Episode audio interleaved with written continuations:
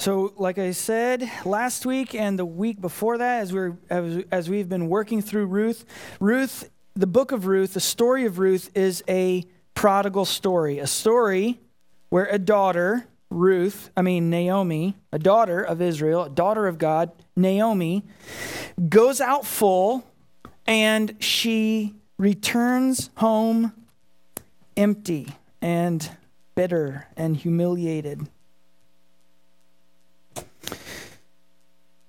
Only to be restored by a prodigal father, by a prodigal God at the end. And so God's story follows the familiar pattern of death and division and resurrection and redemption and restoration. So we have darkness and light.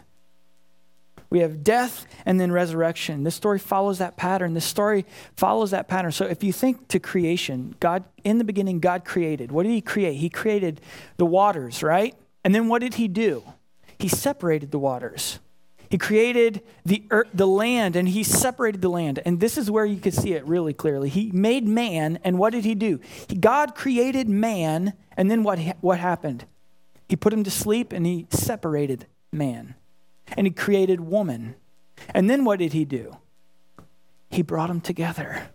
He created man, he separated man, he brought man together. And this is the pattern that God likes to tell stories. Fertility made barrenness, made fruitfulness. Fertility made barrenness, made abundant fruitfulness at the end. And so the story of Ruth points us to Christ and to the good news of God's sovereign grace. But we don't look at Christ like we would look at some museum piece. So we we don't look at Christ and just gawk as if it's a mural, as if he's a mural on the wall. We, we look to the good news of the gospel. We look to Christ, um, but we don't just look at Christ. We look through Christ, in other words. We look by Christ. So the Bible calls Jesus the Son, S U N, of righteousness. And it's by the light of the Son, it's by the light who is Jesus, that we see everything. Everything. Christ in all of life. We see everything by the light of the sun. So, as we see Christ in this story that follows the familiar pattern of death, resurrection, it instructs us how to live and think as we experience the same pattern over and over all throughout our lives. God weaves this pattern throughout our life death and resurrection. So, let's pray before we begin. Heavenly Father, as the preaching of your word goes forth this morning, I pray that it would challenge us. Lord, where we are wrong, it would change us. I pray that we would be tried and equipped and that our faith would be built up. God, I pray that by the light of your Son, we would see everything else and that our lives in their entirety would bring you glory and honor. For Christ's sake, we pray this. Amen. Amen. All right, so remember the story of Ruth, all right? If we recall, Naomi and her husband go out to Moab. They sojourn in the land of Moab, in the country of Moab, because there is a famine in the land of Israel. And they're Israelites, they're from Bethlehem. And they go to Moab, and why is that why is that weird? Why is that surprising? Well, because Moab is an enemy of Israel their enemies. So Naomi's husband, whose name is Elimelech, Naomi's husband Elimelech dies, and her two sons take Moabite wives, and after 10 years, after 10 years of marriage, instead of a house full of grandchildren, Naomi is left empty. And her two sons die childless. And this leaves Naomi with only her two Moabite daughters in law. So she urges them to go back to their mother's house, back to their land, back to their people, back to their old life. And one goes and one stays. One clings. Ruth clings to Naomi. And what we see is instead of exclusively being this case of charity um, on the part of Ruth, she's, she's insisting on staying a part of Naomi's family. So Ruth is compassionately staying with Naomi to care for her, but it's more than that. Ruth, Ruth is um, insisting on being a part of Naomi's family, of her lineage. And this is, this is why we see when she tells uh, Naomi that famous, famous statement, right? She says, Do not urge me to leave you or to return from following you, for where you go, I will go, and where you lodge, I will lodge. But she doesn't stop there. She doesn't say, I'll just be a companion to you. She says, Your people shall be my people, and your God shall be my God. Where you die, I will die, and there will I be buried. She says, I'm going to stay a part of your family. There will I be buried. May the Lord do so to me and more also, if anything but death parts me from you. In fact, this is such a beautiful statement that she makes that this is what we sometimes say at weddings. You'll hear this statement of Ruth uh, that Ruth makes at weddings. What's odd about that is that it's a daughter in law to her mother in law, it's not a husband and wife. This is Ruth to Naomi. And what Ruth is saying is, I'm going to stay a part of your family. And so in the course of 10 years of barrenness and becoming a young widow, Ruth the Moabitess comes to trust in the God of Israel. 10 years of marriage and barrenness and death. She becomes a young widow, and, she, and yet she comes to trust in the God of Israel. She comes to trust in Yahweh, Naomi's God. But Naomi only saw bitterness. She only sees despair as they return to Bethlehem, as they return to the house of bread. So, chapter 2, however, is full of hope. And chapter 2 is where we are introduced to Boaz. Remember what Boaz was called? A worthy man. 10 points to anybody who remembers how it was put in the, in the Hebrew. It's not really that important to you, but you'll see why I pointed it out last week. He's called a Gabor Hayil. It's a worthy man or, or a mighty man of valor, a Gabor Hayil. He says, um, we see in chapter 2, Naomi remembers that, oh, yeah, there is a worthy man who is a relative of Elimelech. And so we see Boaz show great favor and grace to Ruth because she has shown such kindness to Naomi and Elimelech's family line. And ultimately, ultimately, Boaz shows her favor because Ruth has taken refuge under the wings of Yahweh. Just like with Rahab, we see Rahab take refuge under the wings of God and she is shown favor, right? She's spared the, the destruction. So Ruth has taken refuge in Yahweh and she is saved.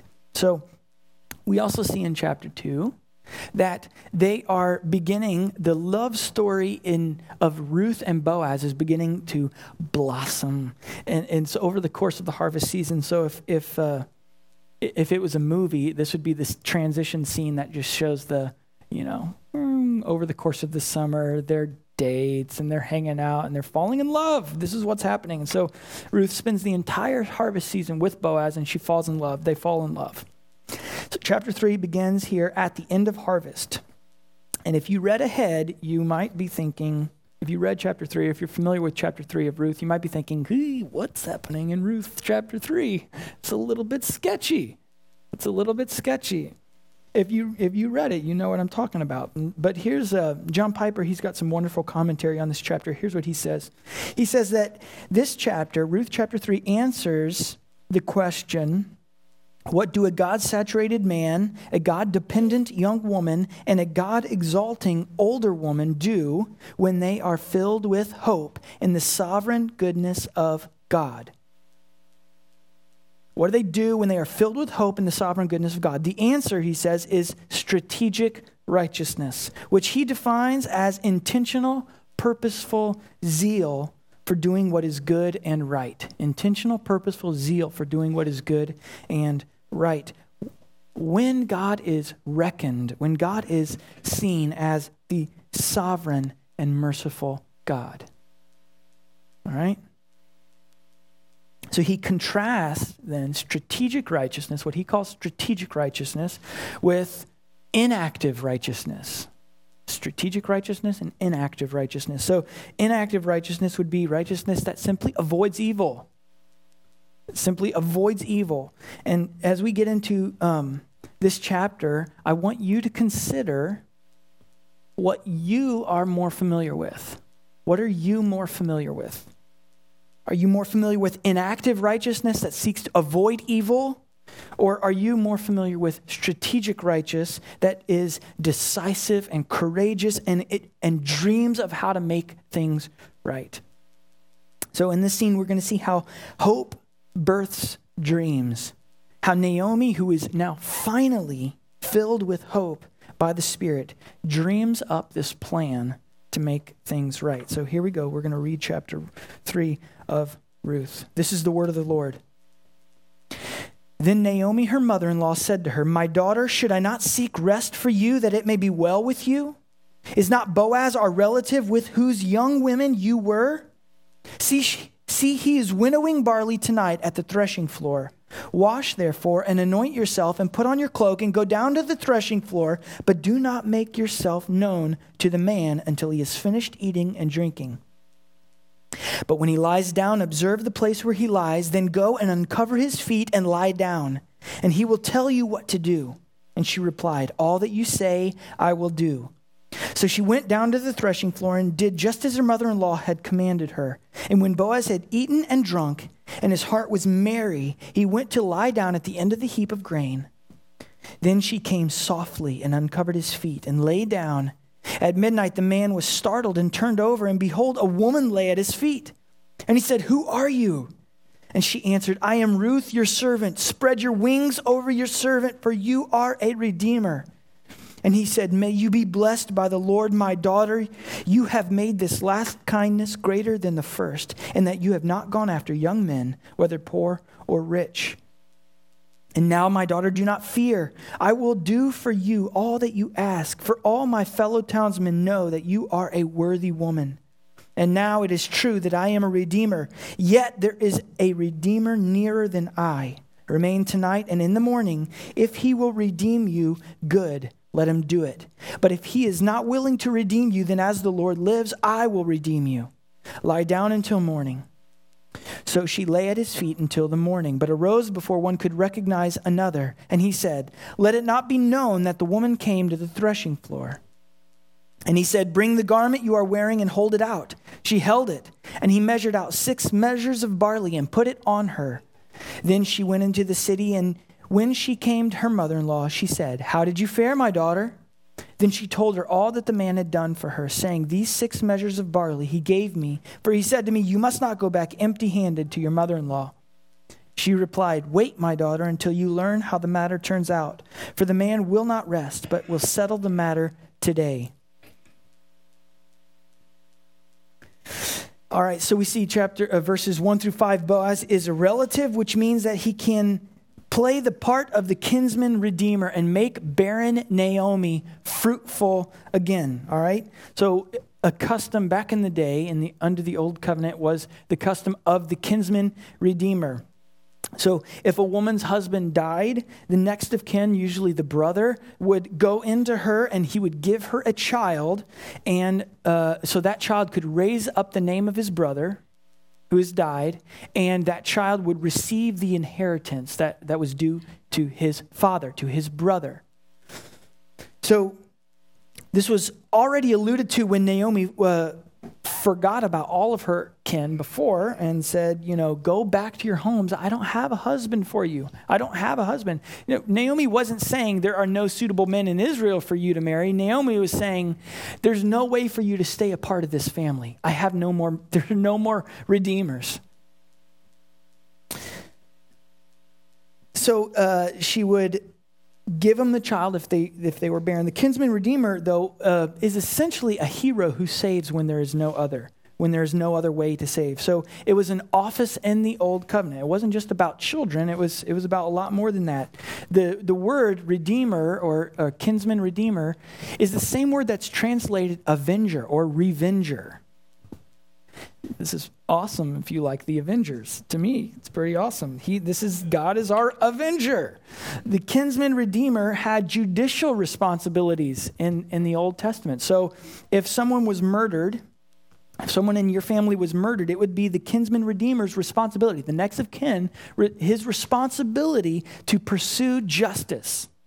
All right, he would pursue justice, whether it was the execution of the murderer or, or, whatever. He would pursue justice on behalf of the victim and execute just judgment on the guilty. You can read about that in Numbers 35. Also, when, when someone became extremely poor or came under great debt or came, uh, came under slavery because of their debt or their poverty, it was the kinsman redeemer who would redeem his family member from their poverty. He would buy them back or he would buy their land and he would give it to them. He would redeem them back from their poverty. We see this in Leviticus 25, 25.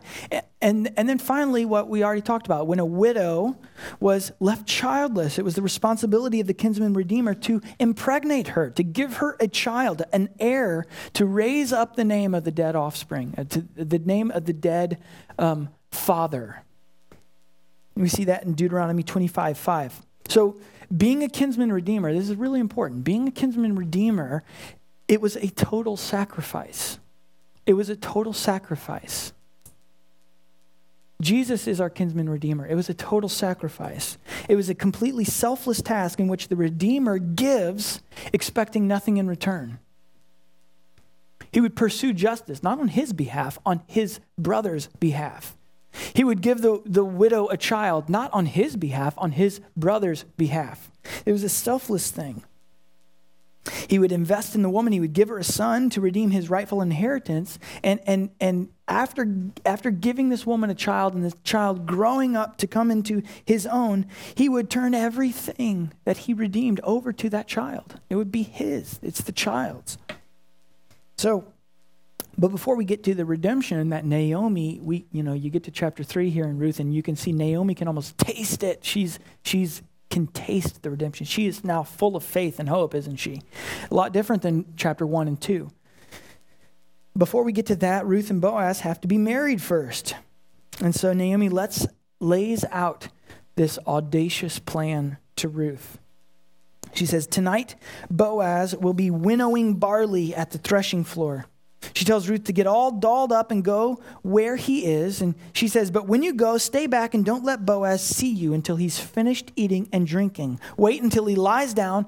Go and uncover his feet. Now, there are some things we have to know in order to rightly understand this plan, this passage. First, if you look at Hosea 9 1, uh, do we have that scripture? Hosea 9 1. If you look at that passage in, in Hosea, Hosea refers to the threshing floor as this common site of sexual immorality. He says, You've made love higher on every threshing floor. So Hosea refers to the threshing floor as this common site of sexual immorality apparently it was the place to go. You know, it's like if you think in a movie, the lookout over a city at night, mm, you know, you think this is the connotation here. Maybe that's the connotation here in Ruth. But, anyways, Hosea talks about this threshing floor as common site of sexual immorality. Another thing is, another thing we have to know and take notice of is this phrase, uncover his feet and lie down, is ambiguous. It sounds plain and simple to us, right? Uncover his feet and lie down. But this is a very ambiguous Hebrew phrase. It can mean uncover his feet, but it can also refer to a much more indiscreet uncovering. This is just straight up Bible. This is what the Hebrew phrase, it can mean feet, but it's also this like idiom. It's also this phrase that can mean a lot more undiscreet things to be uncovered than feet. And so what that means for us is that, um, well, first let me say, I think it's safe to assume that Naomi is talking about his feet. And I think that's really uh, obvious and simple explanation because I think what she's saying is, Ruth, go uncover his feet and he'll get cold and he'll wake up and he'll notice you there. But, the, but, the, but regardless, the thing is, we cannot escape the uh, underlying sexual references in Naomi's plan that she lays out to Ruth. There are underlying sexual references in Naomi's plan. And, and this doesn't amount to unrighteousness in and of itself. It's, it's what it does amount to is a surprisingly daring plan, a surprisingly daring plan that puts to use Ruth's womanly ability to entice a man. Ruth is you know, Naomi is setting Ruth up. Go wash yourself, go get dolled up. She's saying, listen, you're a beautiful woman, entice this man. That's what's happening here. It's not unrighteousness, but it is definitely enticing. So, this is the part of the love story in the movie that can easily lead us to a passionate sex scene that you've got to fast forward through and cover up, right? Duh. This is, a, this is the part of the story that can really go that way. Or, or on the other hand, in the words of John Piper, again, it, it can be a stunning scene of purity, integrity, and self control. And that's what we see. So at the end of Naomi laying out this plan for Ruth, she must have been at least a little bit puzzled because her mother her mother-in-law says, um, "Don't worry, he will tell you what to do." now, parents, is this the plan that you're going to lay out for your daughter? I just found out this week that I'm going to have a daughter, and there are absolutely zero chances that this is the plan that I would think of. Absolutely none. Go in the middle of the night, meet a man, and do what he tells you to do. Nah, I'm sorry. No, not going to happen. no. Let him decide what, what, you know, what you guys should do in the middle of the night on the threshing floor. Mm-mm. But the thing about this plan, though, is it is this audacious, crazy plan that actually shows us that it allows us to see Naomi is demonstrating great faith in God. Now, if you go to this passage, just let me say this because probably this is going to happen to some people. If you go to this a passage like this and you say, "See, we can spend the night together." No, I'm sorry, you've missed the point. Go start back at Genesis and keep reading. You know, come on, you've missed the point. No this is this plan is showing us incredible faith on the part of Naomi, faith in God's sovereignty, eh, but it also shows us her confidence in this Boaz, right? Right? It shows us some serious confidence in the righteous man, Boaz.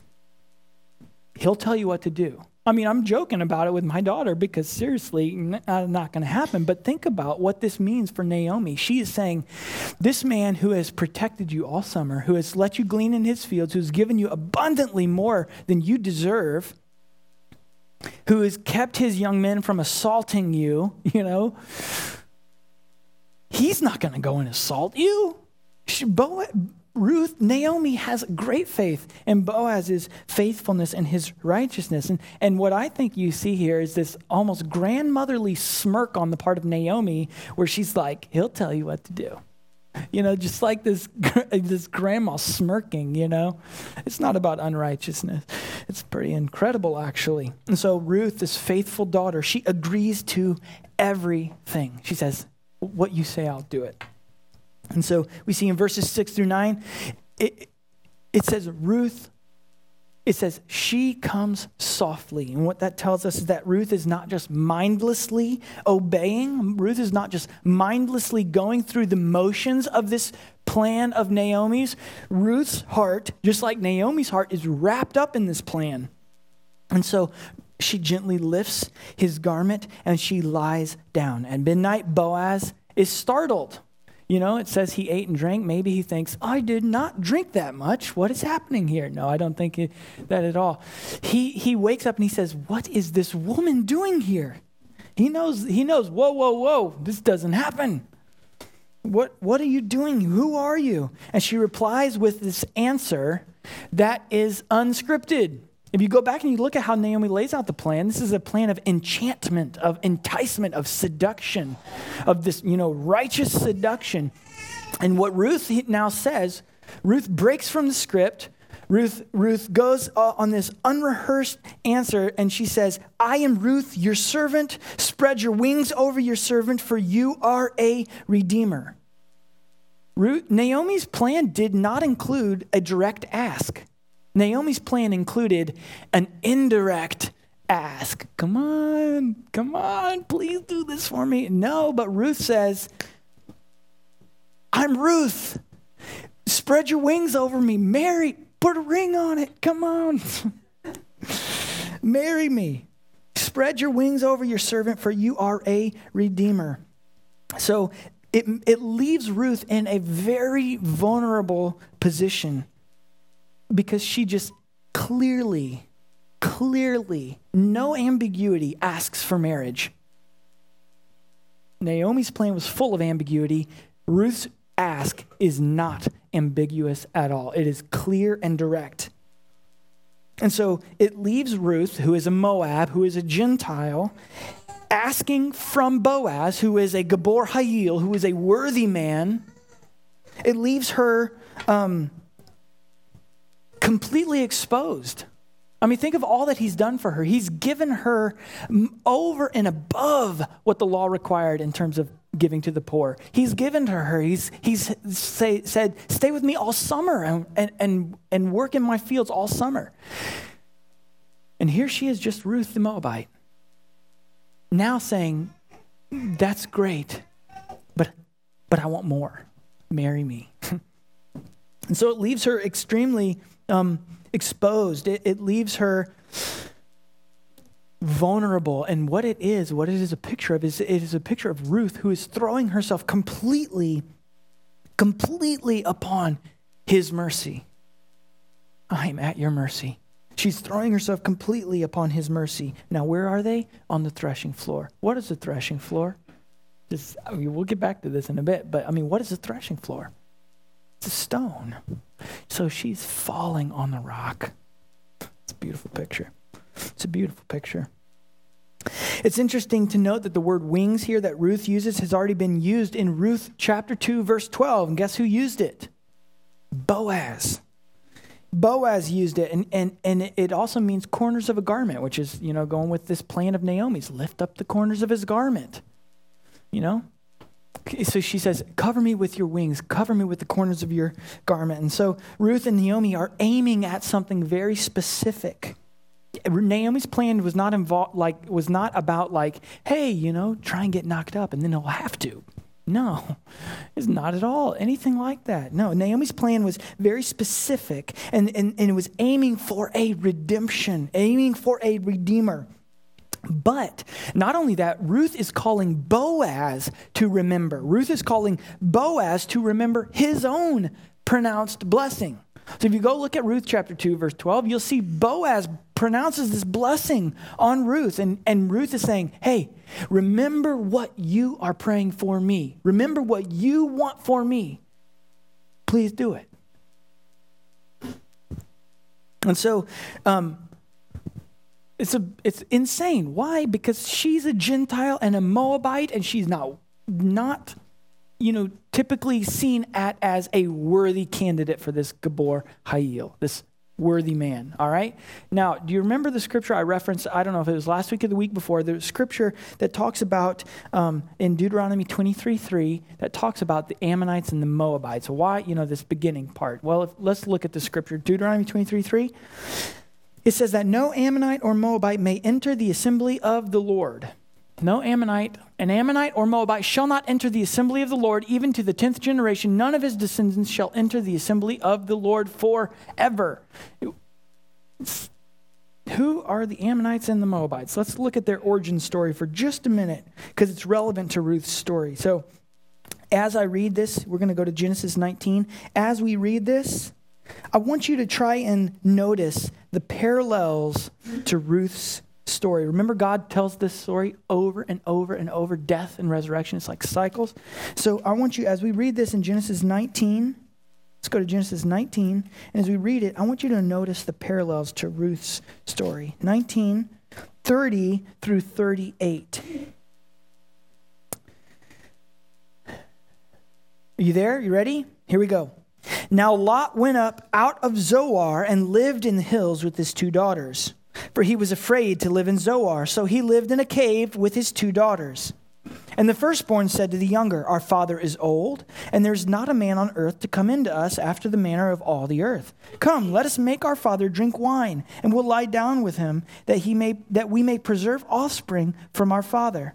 So they made their father drink wine that night, and the firstborn went in and lay with her father, and did not know when, he did not know when she lay down or when she arose. The next day, the firstborn said to the younger, Behold, I lay last night with my father. Let us make him drink wine tonight also, that you go in and lie with him, that we may preserve offspring from our father. So they also, so they made their father drink wine that night also, and the younger arose and lay with him, and he did not know when she lay down or when she arose. Thus both the daughters of Lot became pregnant by their father. The firstborn bore a son and called his name Moab. He is the father of the Moabites to this day. The younger also bore a son and called his name Ben Ami. He is the father of the Ammonites to this day. That's the origin story of the Moabites and the Ammonites. So, did you notice any parallels? Did you see some similarities between Ruth's situation and Lot's daughter's situation? You know, they're, they're stuck, they're without a redeemer, they're without a husband. The, did you notice the barrenness, the desire for a redeeming offspring, the scheming, the drinking, the uncovering? There is a connection here with the story of Ruth. So, what's happening is Ruth is being tested. Ruth is being tested. She's being proven. She's being given a shot at the scene, and we're going to get to see how she does it. We're going to get to see how, if she's going to get it right. Will she follow Lot's desperate, desperate daughters into their sin? Or is she going to follow her sinful Moabite heritage? Or is she going to trust? I mean, doesn't this also remind you of Abraham, right? God gives him a promise and he says, uh, It's not happening. It's not happening. Time's ticking. I think I'll make this happen. How'd that work out for him? It didn't. He had to trust. Lot's daughters, they, they, they say, We need this offspring. I think we need to do this. The difference here with Ruth is that Ruth is trusting. Is Ruth going to bear good fruit? Is she going to be rejected? Is she going to bear fruit that is rejected by God like the Moabites and the, and the Ammonites were? We'll see. So you remember I said the threshing floor may have been this common place of sexual immorality. We see that reference in Hosea 9 1. Well, threshing floors are also referenced in other ways in the Bible. In, in Judges 6 3, it is, it is a place of testing. It's a place of testing, uh, of trusting God. You know, in, the, in Judges, Gideon says, um, I'll, I'll put this out, this fleece out on the threshing floor, and, and if I come back and it's this, then I know that you're saying this. So it's this place of testing, of, of it's a place of judgment. We see in 2 Samuel 6 6. It's a place of sacrifice and intercession. We see that in 2 Samuel 24, 16. In 2 Samuel 6, we see that is at a threshing floor when the guy touches out to um, steady the ark, and what happens? Judgment, death. Sorry, you did not trust God. You did not obey. You are dead. It is also in 2 Samuel um, 24 16 a place of sacrifice and intercession for the people. David is, there's a plague that has come, and so David purchases this threshing floor and builds this altar, and he sacrifices in this. It is this sacrifice on this altar, this place of intercession that saves the people. And so the threshing floor is, is a pretty involved place in the scriptures. And we, I think we see all of it here. We see all of it here in Ruth. So we, what we see from Ruth and Boaz in this scene is a truly beautiful manifestation of purity and faithfulness. And you can't help but feel the hope that they are anchored to in the middle of the night on this threshing floor. It's, in, it's, it's, it's awesome. So, verses 10 to 14, Boaz says, You've made this last kindness greater than the first. There's no doubt in my mind that Boaz is overjoyed, elated that Ruth has looked on him favorably. You know, I, I believe Ruth, just like Ruth was pleased when uh, Boaz looked upon her with favor, Boaz, I believe, is, is very pleased to have Ruth's eye, her attention like this, her favor. And so he says, This last kindness is greater than the first. Well, what is the kindness that he's talking about? If we're not careful, we'll just think, you know, you like me. Yes. This is even better than the first thing. But that would be way too easy and way too shallow, and that's not it at all. It's not it at all. Boaz is not just saying, yes, you like me. This is awesome. No, look at this. He's pleased and he's overwhelmed, no doubt, that Ruth has not gone after younger men, whether rich or poor. So, in other words, Ruth is not simply seeking companionship. Ruth is not just seeking companionship. Ruth is not just seeking companionship for herself. Ruth's first kindness was staying with Naomi when she didn't have to. She had no obligation but what Ruth imposed upon herself. She did not have to stay with Naomi. She chose to stay with Naomi, and that was a great kindness. And so Boaz says, you know, this first kindness, staying with Naomi. But now Boaz sees with even greater clarity that Ruth is unreservedly giving herself up for Naomi's sake, for Naomi's redemption. Remember, this is a prodigal story. Naomi, the daughter, goes out full, she returns empty, and she becomes fruitful again. And so Boaz sees that Ruth is unreservedly giving herself up for Naomi's sake. Ruth is not aiming to see Naomi's wounds lightly healed, we could say. Ruth is not saying, I'll stay with you until you die. And then I'll go do what I want to do. Ruth is not simply trying to look for uh, Naomi's healing lightly. Ruth is seeking Naomi's complete redemption and complete restoration. So Boaz recognizes this. He recognizes Ruth's great faith, and he calls her a virtuous woman. You're going to see why I said Gabor Hayil. So you remember Boaz is the Gabor Hayil. Boaz is the worthy man, right? And so here now Boaz says, You are a worthy woman. What are we seeing here? We're seeing the puzzle pieces come together. This is the female equivalent. What Boaz says is the female equivalent, equivalent of Gabor Hayil. Boaz calls her a, a Hayil Isha. So we see it's like a lock and a key. This is the phrase this phrase is used three times in the scriptures. Here in Ruth, uh, in, in Proverbs 12.4, let's read that. Proverbs 12.4, I think we have it up here, says, we have Proverbs 12.4? Yeah. An excellent wife is the crown of her husband. And Hayil Isha is the crown of her husband but she who causes shame is like rottenness in his bones. It's also used in Proverbs 31:10. Remember Proverbs 30 Proverbs is the book that comes right before Ruth in the Hebrew scriptures and so they read Proverbs 31 and then they get to the story of Ruth. They see Proverbs 31:10 says by pride comes nothing but strife, but with the uh, I think I put the wrong reference reference there. 13. Let's try 13. Sorry guys. It says excellent. Oh, yeah, there you go. 3110. Oh, yeah. Who can find a virtuous wife? Who can find a Hayil Isha? For her worth is far above rubies. So Gabor Hayil finds his Hayil Isha. The worthy man finds his worthy woman. Oh, this worthy Boaz finds an excellent wife.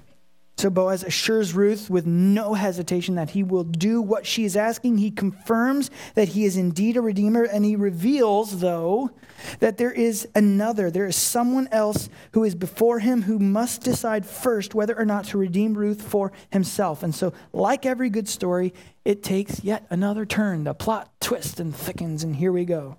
But listen to what kind of man Boaz is. He tells Ruth, Remain tonight, and in the morning, if he will redeem you, good, let him do it. But if he will not redeem you, then as the Lord lives, I will redeem you. Lie down until morning. Now, this is a love story, right? Why good if the other guy gets the girl? Why good?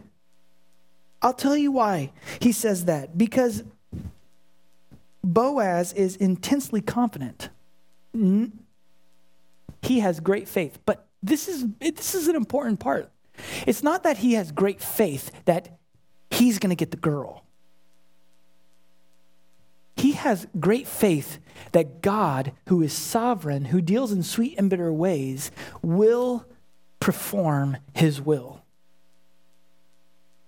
He is acting in such secure faith that God eh, that his will will remain and he says, "If the other guy will redeem you, good, let him do it." Boaz is not just considering himself. That's what we see. It's a love story. I believe at this point Boaz loves Ruth and Ruth loves Boaz. But what we see here is Boaz demonstrating this reality that we're all commanded as the church to act toward one another. Consider one another. Boaz is considering Ruth and Naomi above himself. And he says, if you are going to be redeemed, good. At this point, Boaz knows Ruth and Naomi are getting redemption. Because if that guy doesn't do it, I'll do it myself. But if he does do it, then praise God, you have redemption. And so he is, will be pleased knowing that Ruth and Naomi are cared for. And more than that, though, that, that the name of Elimelech will rise again, will live on. And so, verses 15 to 18, Ruth gets home. Naomi asks how it went, and Ruth tells her mother in law everything, and he shows her the gift he sent, which is insane. Like it's something like 75 pounds at a minimum of barley. This woman, she's strong, which is also what we see described in Proverbs 31. She's a strong woman. Something like 75 pounds of barley she carries in her cloak. I can't, uh, I can imagine an excited Naomi and Ruth, you know, she's had this amazing night with her hero, her would be redeemer, but now she's got to wait. She's got to wait. She's got to wait and see if it's going to be him or if it's going to be another. And so now we see this role reversal. We see Naomi calming and comforting Ruth.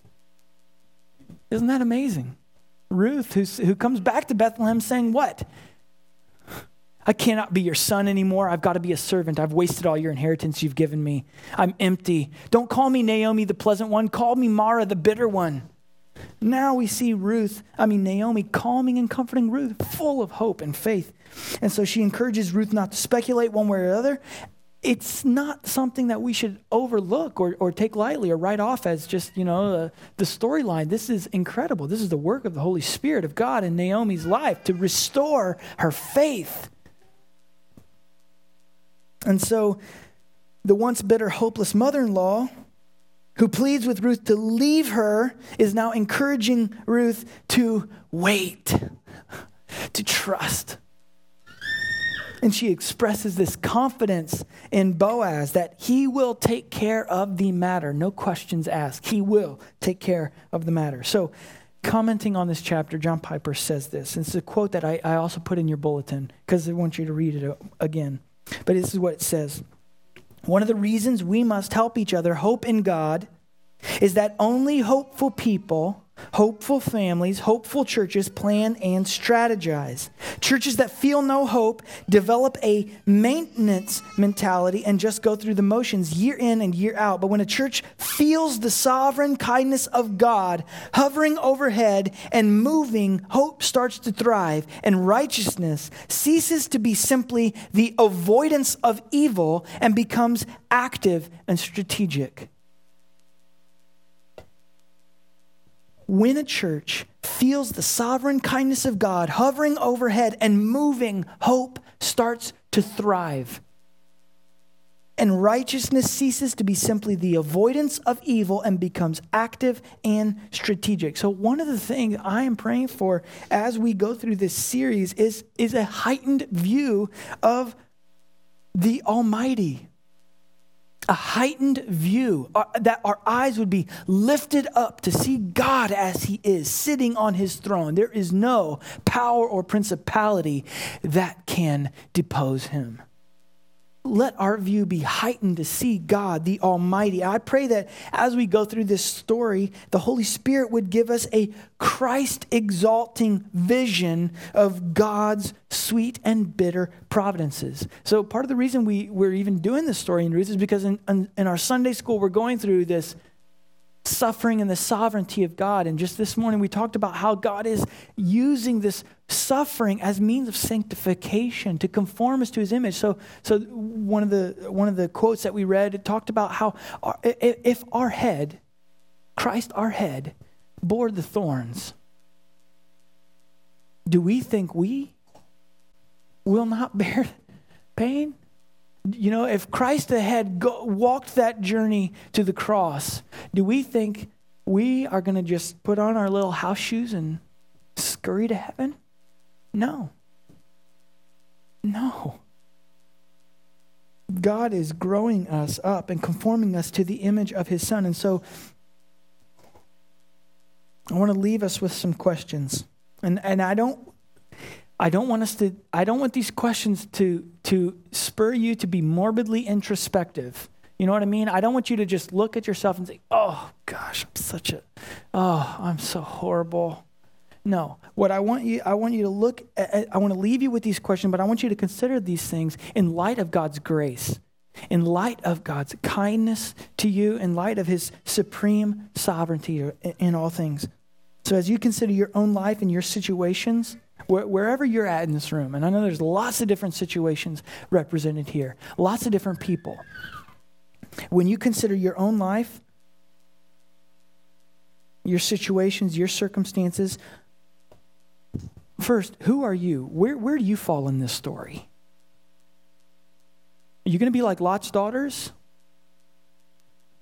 Are you going to be like Ruth, Boaz? Are you going to be like or Orpah, the, the woman who left right at the beginning, so easily convinced to just go away? Who are you? What are you afraid of when you think about your circumstances in your life? What are you afraid of? What are you anxious about? What, what things threaten your hope? What things or, or, or what thoughts are threatening your hope? Another question is how are you being tested? How are you being tested? Is God giving you the opportunity to correct and redeem the sinful patterns of your past? You find yourself on the threshing floor. What is it going to be for you? Common side of sexual immorality? Side of judgment, touching the ark and dying? Or is it going to be a site of sacrifice? A site, a site of offering? A site of inter, intercession for your family? What will it be? How are you being tested? Are you is God graciously giving you the opportunities to redeem the sinful patterns of your past and of your family's past? When you're brought to the stone of testing and judgment, what will the outcome be? What will the outcome be? Will you throw yourself upon the mercy of another like Ruth did at that stone? Or will you try and seek your own way? That's what it comes down to. You either fall on the rock or the rock's going to fall on you. You either fall on the rock and be crushed on the rock, or you're going to fall under the rock and you're going to, you're going to be crushed by the rock. That's not a good place to be. And so it's my hope that as we grow up in our knowledge of Christ, that Christ Fellowship Church will come to trust and to feel the sovereign kindness of God in all things. We have experienced all kinds of things, and we're continuing to experience all kinds of things. I, I, mean, I can just look, I don't know everybody's story here, but I know enough stories to know that we, there is a plethora of heartache represented in this room. Eh, I, are we going to be a people who trust and who feel? Not just know, not just a book up on the high bookshelf, sovereignty of God. Are we going to be a people who, when we are cut, we bleed this trust, this hope? Sovereign kindness of God in all things, the sweet and the bitter. And from a firm hope in God, I pray that we would be a zealous and strategically righteous people who are completely reliant upon the grace and the mercy of Father, of Yahweh. So, there's absolutely no clearer place to see that than at the table that we're going to come to this morning. There's no clearer place to see the sweet and the bitter providence of God than the, there's no clearer place to see the sweet and the bitter providence of God than in the cross of Jesus Christ, where, where we see the broken body and the shed blood of our Redeemer. It's at the cross we see, just like the song says, sorrow and joy flow mingled down, blood and water at the cross. So, as long as our eyes are fixed upon our Savior and as long as we take refuge in His company, hope will not disappoint. So, maybe you are hearing this message for the first time, this gospel proclamation. Maybe you know nothing about it. Maybe you know, maybe you know enough to know that you're nothing like Ruth. You're not trusting God, that you have not fallen upon the rock of salvation. Maybe you know that you're, you're hearing this and you know you're nothing like Boaz. You're not considering others. This call to this table, to this altar, is a call to come and die. It's a call to meet our Redeemer on the altar at midnight